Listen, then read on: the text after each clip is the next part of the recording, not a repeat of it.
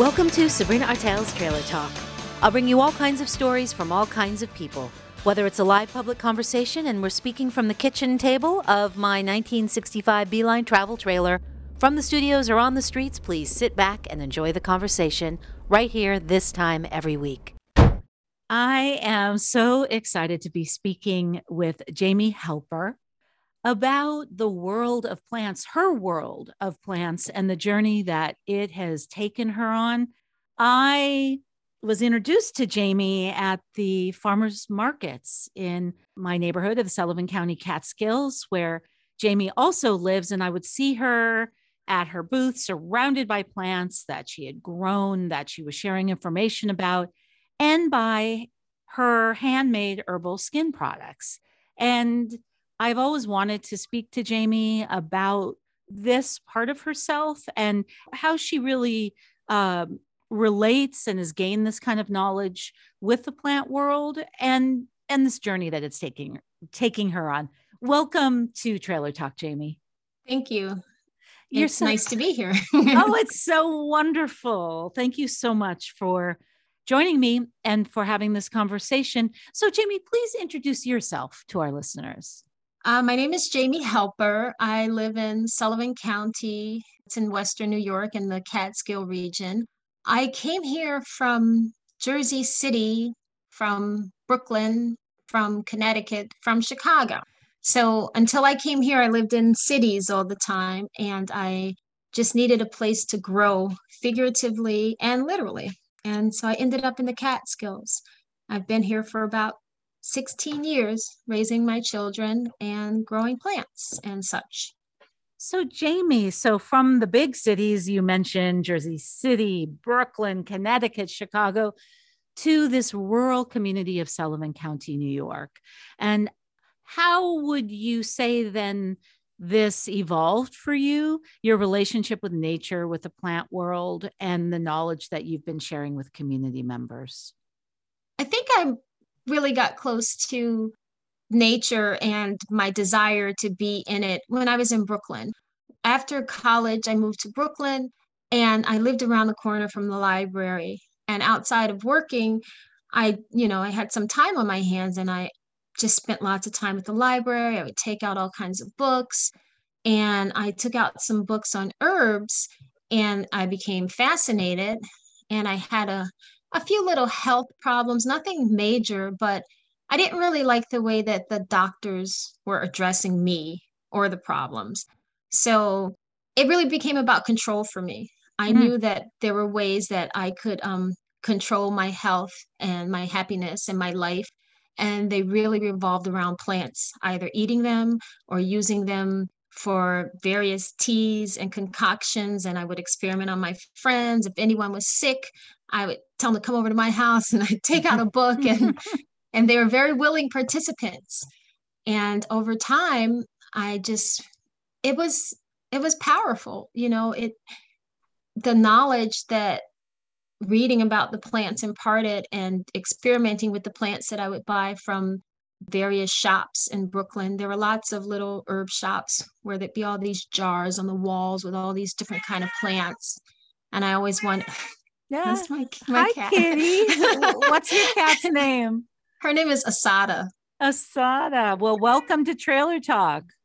Oh, I don't know if she's gonna stop talking. I'm sorry, but um, she's very vocal. Anyway, so the herbs were.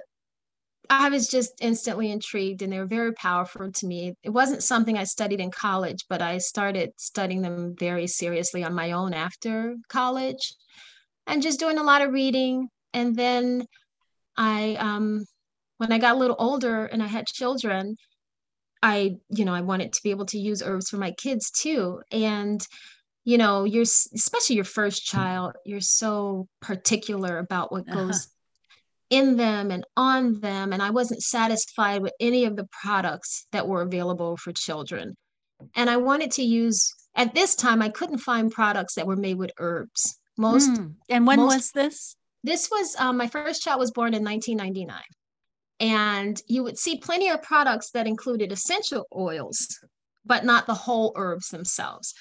And my experience and my philosophy had always been that there was um, a certain kind of natural balance and intelligence about a whole plant as opposed to an extract. You know, yes. drugs were extracts of herbs, and in sometimes, in some cases, synthesized versions of herbs.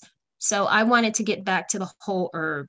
So I started experimenting myself with um, skincare products made with whole herbs, mo- mostly for my children but you know when i do something i kind of go all in so i had so many supplies and so many products and i would just give them to friends and family and people started asking for more is this when you you started heirloom botanicals or was that when you moved to the catskills of new york no i was still in brooklyn and okay. then in jersey city and I started Heirloom Botanicals, but not officially. I was still just making products for myself and my family and um, friends. And then as the demand grew, and also during this time when I was having children, I wasn't working, but I needed, you know, means to make money. So I always had side hustles. I would cook mm-hmm. vegan food or vegan cakes and all kinds of things. And when people started being interested in my skincare products,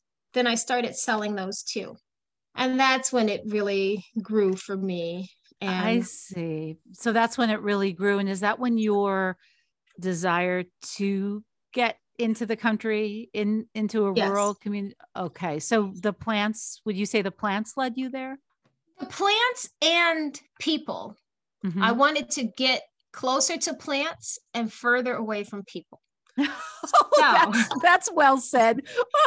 you wanted to get closer to plants and further away from people.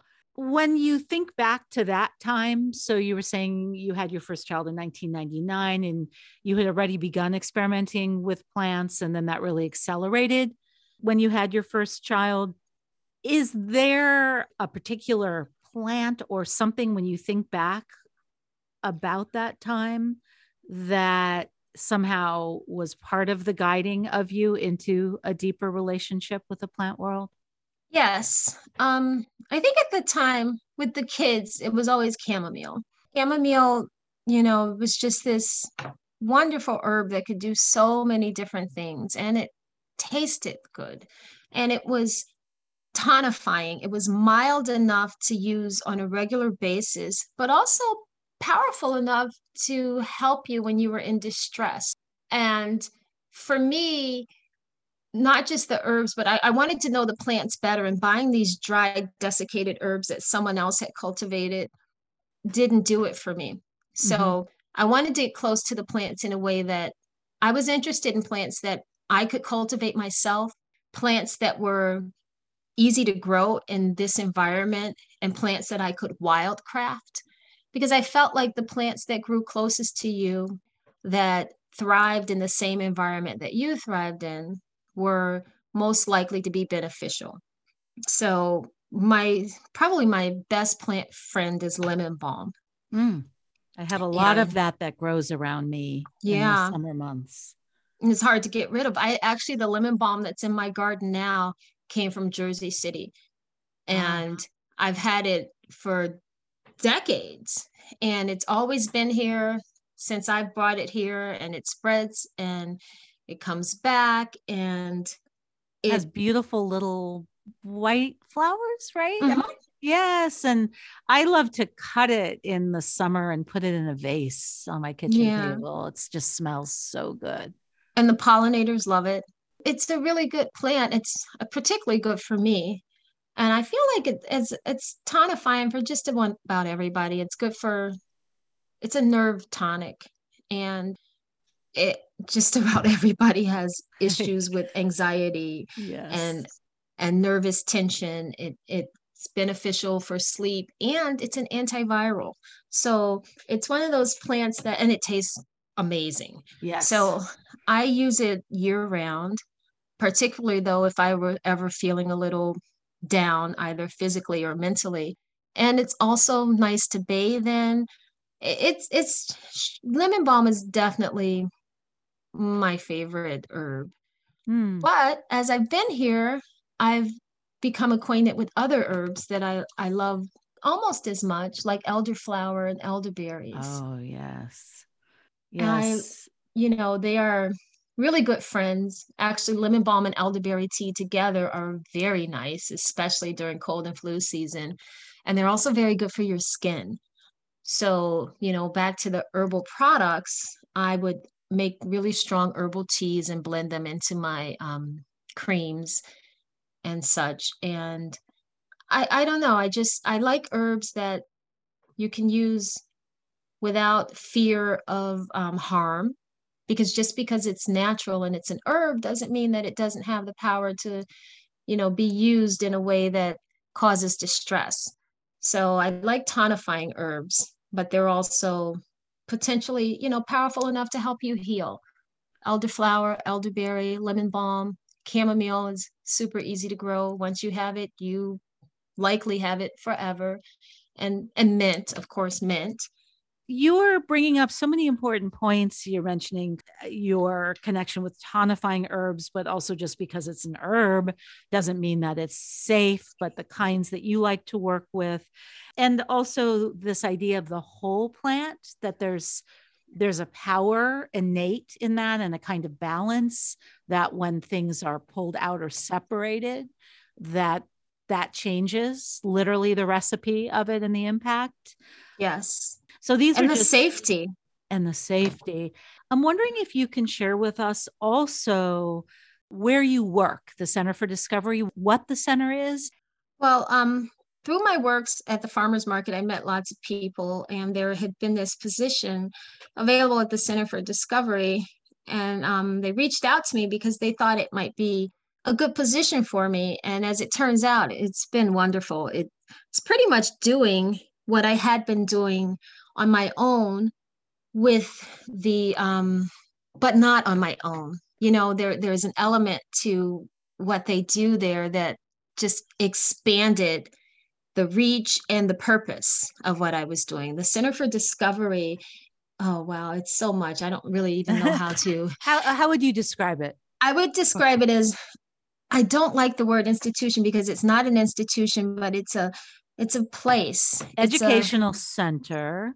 Well it's not just as it's residential and educational. We have adults and children and we serve our clients are um, adults and children mainly with autism spectrum disorder or some other medical frailties mm-hmm. and um, intellectual disabilities. And what we do is we're a farm-based organization so everything centers around this big biodynamic organic farm that uh, we run. Mm-hmm. And so all of our programs, our educational programs, our adult day programs have some element of farming and connection with nature. And there's a lot of focus on feeding your body in a way that encourages health and healing. And so what I do there is we have these gardens. Um, they're healing gardens. So we grow all kinds of medical, medicinal, and culinary herbs. We grow them throughout the season, and then we harvest them and we bring them into our Ober workshop where we dehydrate them and we process them into teas and different herbs and spices that the center then uses and distributes to our houses. So mm. we have this philosophy where we go from seed to belly. So we nourish that plant from seed to the point that it's going to be food for ourselves and for our residents and for the the children that come there to school we have community children that come to school there but we also have children who live on campus there mm-hmm. and it's a really dynamic place and i've learned so much working with with the individuals um, in our care. And i was also learned a lot about i've gotten more acquainted with some of the plants that i oh. love. I, I have to say that my work at the center for discovery it was my first experience working closely with individuals with autism spectrum disorder and um, other intellectual disabilities. And what we see what's presented to us you know, in mainstream media and just in general, what, what's presented to us mm-hmm. and what ideas we might have about the population that I work with is just so small, mm-hmm. so small compared to first of all, not only have I learned so much about these individuals, most importantly, what I've learned has been from the direct care workers that I work with that work with these individuals. The depth of compassion and love and care that's exhibited is amazing. The individuals we work with are amazing. You know, I don't even like to use the word disability because they have capabilities beyond most other humans I know, mainly for compassion and caring, mm-hmm. you know, and it's uh well thank you for awesome. sharing that yes and and what are you learning about the the impact and the potential of plants of this world that you had already been gaining so much knowledge and and had already immersed yourself in but what perhaps has surprised you in what you've been learning in this context at the well, Center think, for Discovery? I think I always thought about my relationship with plants as being personal mm. and presenting the plants to people for therapeutic use. But I never really thought about how therapeutic the process of interacting with those plants oh.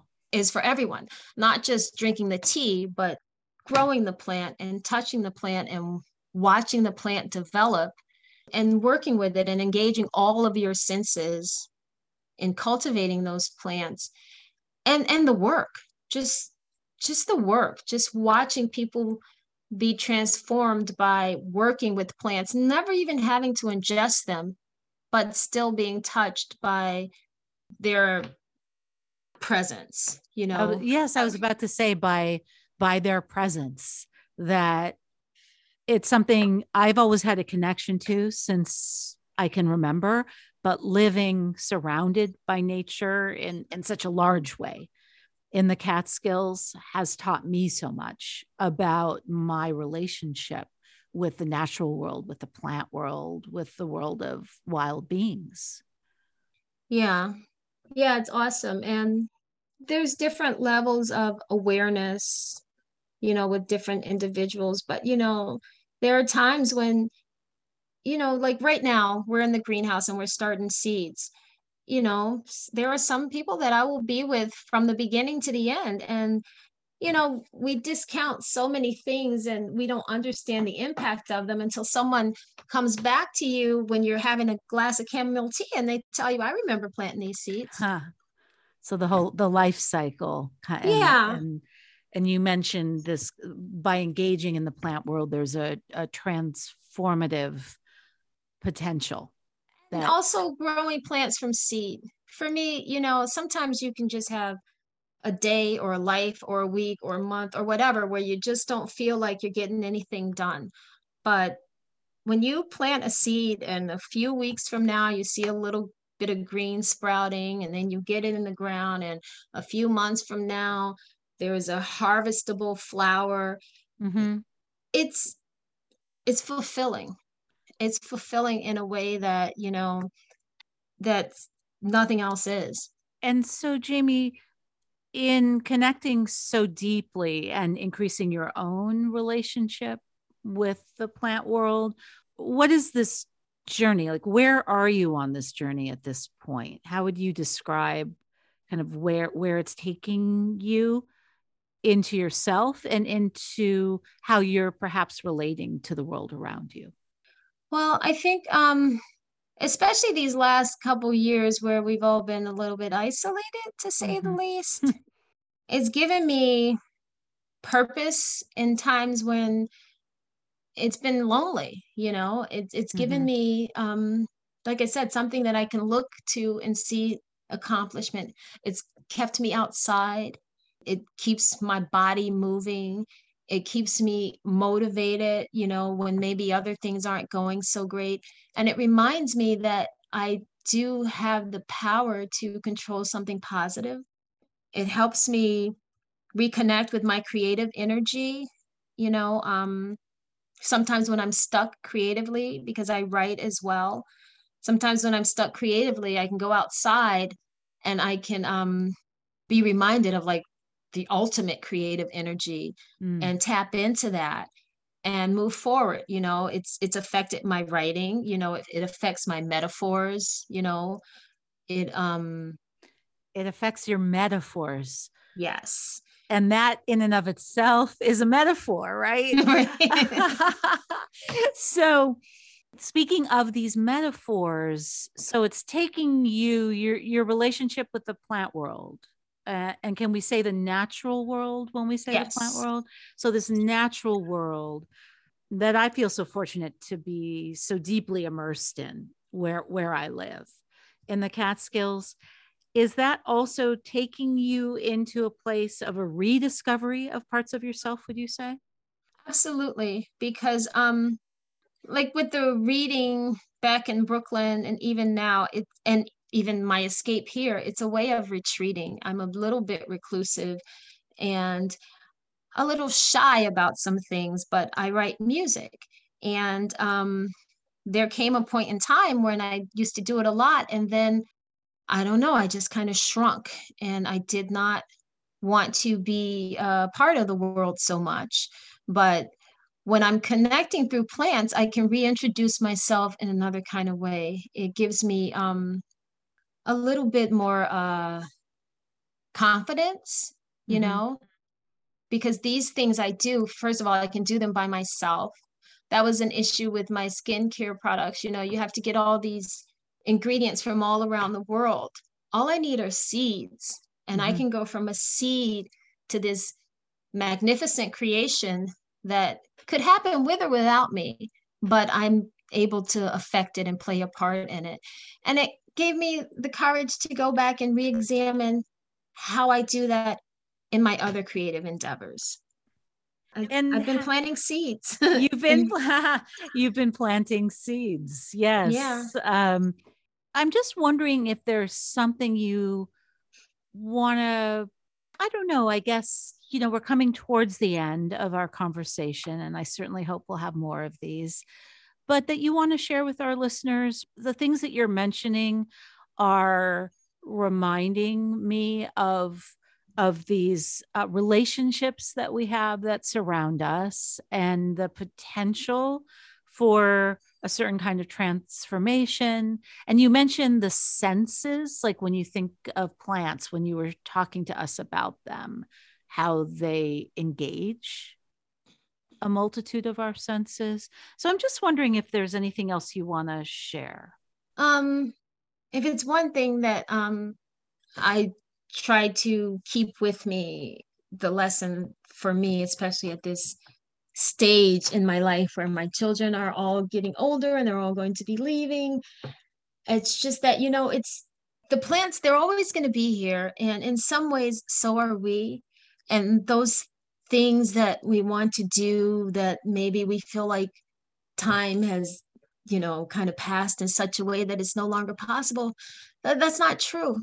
It's always possible. I've had plants that have been seemingly dead for a season and then there's just a little bit of green and with just a little bit of nurturing i get a full grown healthy plant again and i think it's important to treat ourselves that way and treat the people in our lives that way as well you know to remember that we're all a part of creation as well. And we all have the capacity to to grow to change to seemingly die back and you know come again. Is there anything because of this time of the pandemic that we are living in that has resonated for you? I mean, I know you mentioned, of course, it's been a time of isolation for so many of us, and being able to enter into the world of nature and plants has given you so much. Is there any other kind of revelation or discovery that you've made yeah. during this time?